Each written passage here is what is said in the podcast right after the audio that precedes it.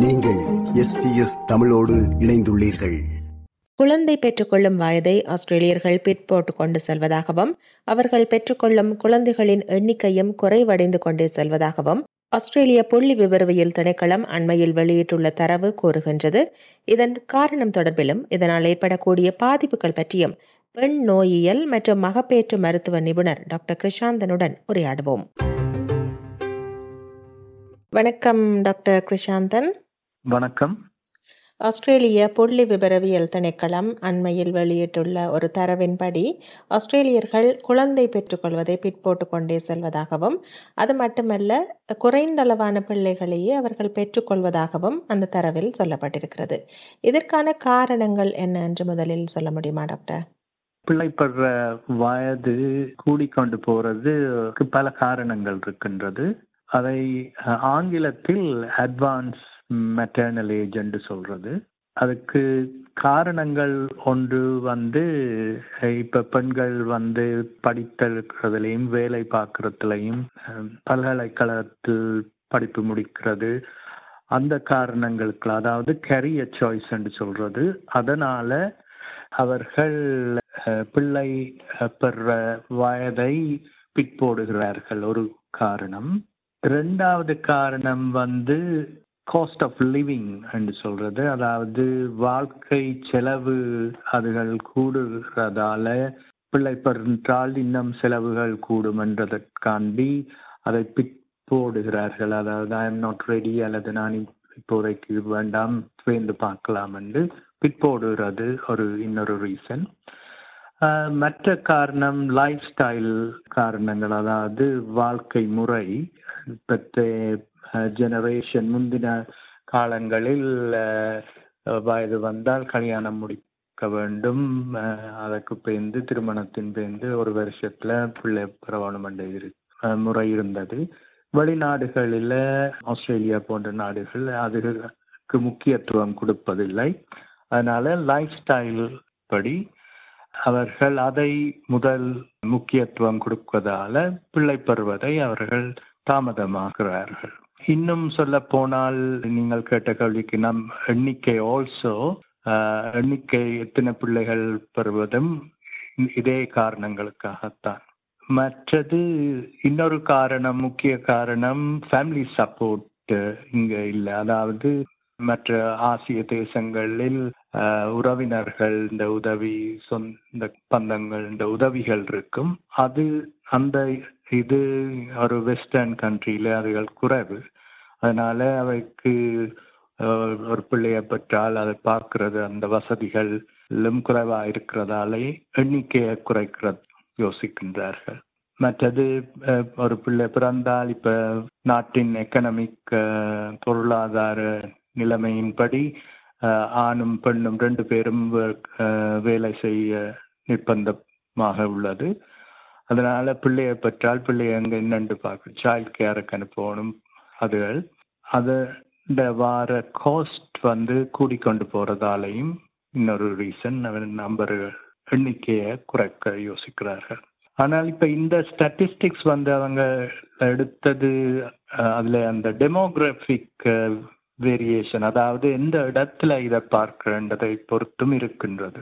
இப்ப நீங்கள் Melbourne Sydney அப்படி கேபிட்டல் சிட்டிஸில் எடுத்தால் அங்க இந்த பிரச்சனை கூடுதலாக இருக்கின்றது. அதே நேரத்தில் நீங்கள் ஒரு கிராமப்புறத்தில் ஆஸ்திரேலியாவின் வில்லேஜ் சைடு கண்ட்ரி சைடில் போய் பார்த்தீங்க என்றால் அங்கே அதுக்கு கம்ப்ளீட்லி எதிர்மாறாக இருக்கின்றது.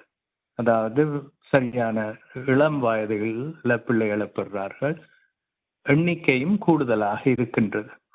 இதுதான் முக்கிய காரணம். சரி நீங்கள் சொன்னது போன்று முக்கிய நகரங்களை எடுத்துக்கொண்டால் அங்கு வந்து இந்த காலம் கடந்து பிள்ளை பெறுகின்ற போக்கு அதிகரிப்பதாக பார்த்தால் இப்படியாக காலம் கடந்து குழந்தைகளை பெற்றுக்கொள்வதில் உள்ள சிக்கல்களை பற்றி சொல்லுங்கள் டாக்டர். இதுல முக்கியமானது அவர்களின் ஃபர்டிலிட்டி என்று சொல்றது. அதாவது கற்பம் தங்குற சக்தியோ அவன் இயற்கையாக தங்குற தருணம் குறைவாக இருக்கின்றது வயது கூடும் பொழுது. உதாரணத்துக்கு பெண்களுக்கு அந்த ப்ராப்ளம் இருக்கின்றது. அதனால முதலாவதாக வரக்கூடியது ஃபர்டிலிட்டி பிரச்சனை. அதாவது பிள்ளை தங்குற தன்மை இல்லாமல் போகலாம்.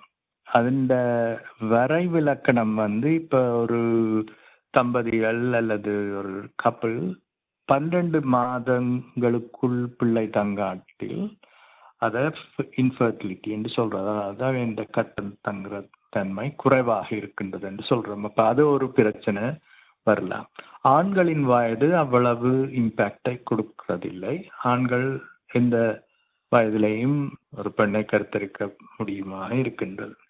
இரண்டாவது பிரச்சனை என்னென்று பார்த்தால் அவர்களுக்கு கற்ப அழியிற இது கூடுதலாக இருக்கும். வயது முதிர்ந்த நிலையில் முப்பத்தைந்து நாற்பது வயதுல கற்பம் தெரித்தால் அவர்களுக்கு மிஸ்கேரேஜ் என்று சொல்றது அந்த எண்ணிக்கை கூடுதலாக இருக்கும். அப்ப கற்பம் தரிக்கிறதுலையும் ப்ராப்ளம் இருக்கும். தாமதம். கற்பம் தரித்தால் அது வளர்ந்து ஒரு பிள்ளையாக வர்றதுலையும் தடங்கள் இருக்கலாம். மூன்றாவதாக வயது முதிர்ந்த நேரத்தில் பிள்ளைகள் தங்குறதால அந்த பிள்ளைகள் வந்து குறைபாடுகளோட பிறக்கிறதாக இன்னொரு காரணம் இருக்கின்றது. அதாவது நாங்கள் அதை குரோமசோமல் அப்னார்மாலிட்டி என்று சொல்றது. நீங்க டவுன் சின்ரோம் அல்லது மொங்கலிசம் என்று சொல்றது அது ஒரு உதாரணம். அப்படி எத்தனையோ குரோமசோமல் ப்ராப்ளம்கள் கூடுதலாக நடக்கலாம். அதை தவிர அவர்களுக்கு வேறு வருத்தங்கள் வரலாம். கற்ப தங்கி இருக்கும் காலங்கள். உதாரணமாக இந்த பிளட் ப்ரெஷர் ப்ராப்ளங்கள் அதாவது குருதி அஹ், அமுக்கம் கூடுற பிரச்சனைகள் இருக்கலாம் அது ப்ரீ எக்லாம்சியான்னு சொல்றது.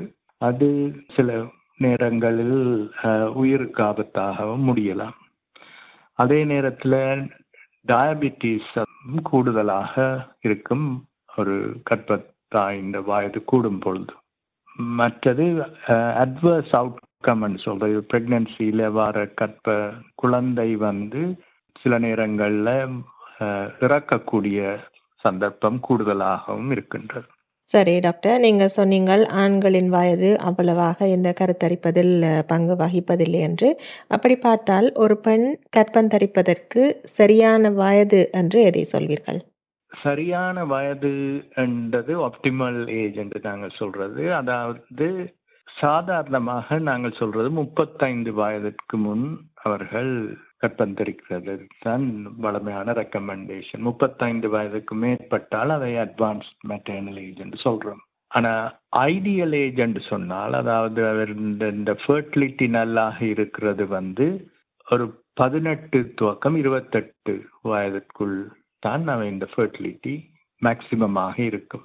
அதே நேரத்தில் நாங்கள் ஆகலும் இளமையான பருவத்தில் கற்பந்தரிப்பதையும் நாங்கள் என்கரேஜ் பண்றதில்லை.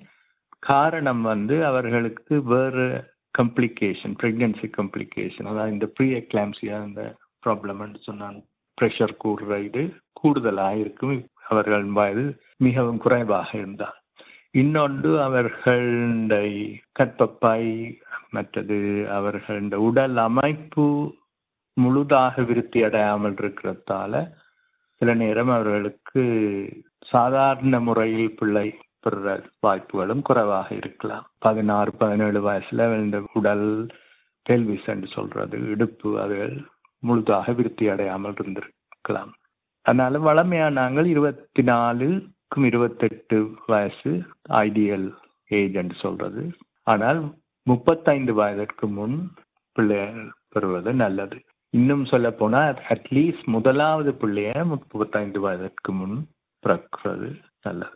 நிறைவாக ஒரு கேள்வி டாக்டர் இப்ப இந்த ஃபர்டிலிட்டி தொடர்பில் பல ஆய்வுகள் நடத்தப்பட்டு முடிவுகள் வெளியாவது வழக்கம். அந்த வகையில் அண்மையில் நேச்சர் ஏஜிங் என்ற இதழில் வெளியான ஒரு ஆய்வை அடிப்படையாக கொண்டு ஒரு செய்தியை பார்த்தேன். அதாவது இந்த செடச்சீஸ் மற்றும் மஷ்ரூம் போன்றவற்றில் இருக்கின்ற ஒரு பொருள் ஃபர்டிலிட்டியை அதிகரிப்பதாக அந்த செய்தியில் குறிப்பிடப்பட்டிருந்தது. இப்படியான ஆய்வுகள் மற்றும் செய்திகள் பற்றின உங்கள் கருத்து என்ன டாக்டர்?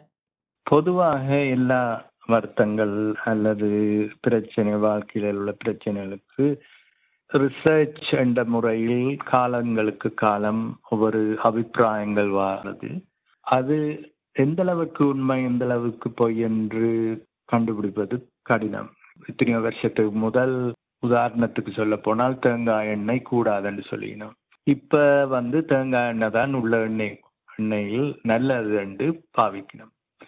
அதே மாதிரி ஒரு காலத்துல முட்டை கூடாதுன்னு சொல்லிச்சினோம் கொலஸ்ட்ரோலை கூட்டுதுண்டு இப்ப முட்டை நல்லமென்று சொல்லினோம். அதே மாதிரி கோப்பி உடம்புக்கு கூடாதுன்ற ஒரு காலத்துல சொன்னேன் இப்ப இந்த இப்ப சொல்லினோம் அது நல்லமன் ரெட் வைன் இன்னொரு உதாரணம். அப்ப அது நல்லமன்று சொல்லினோம் இப்ப சொல்லினோம் அதால வேற வருத்தங்கள் வருது.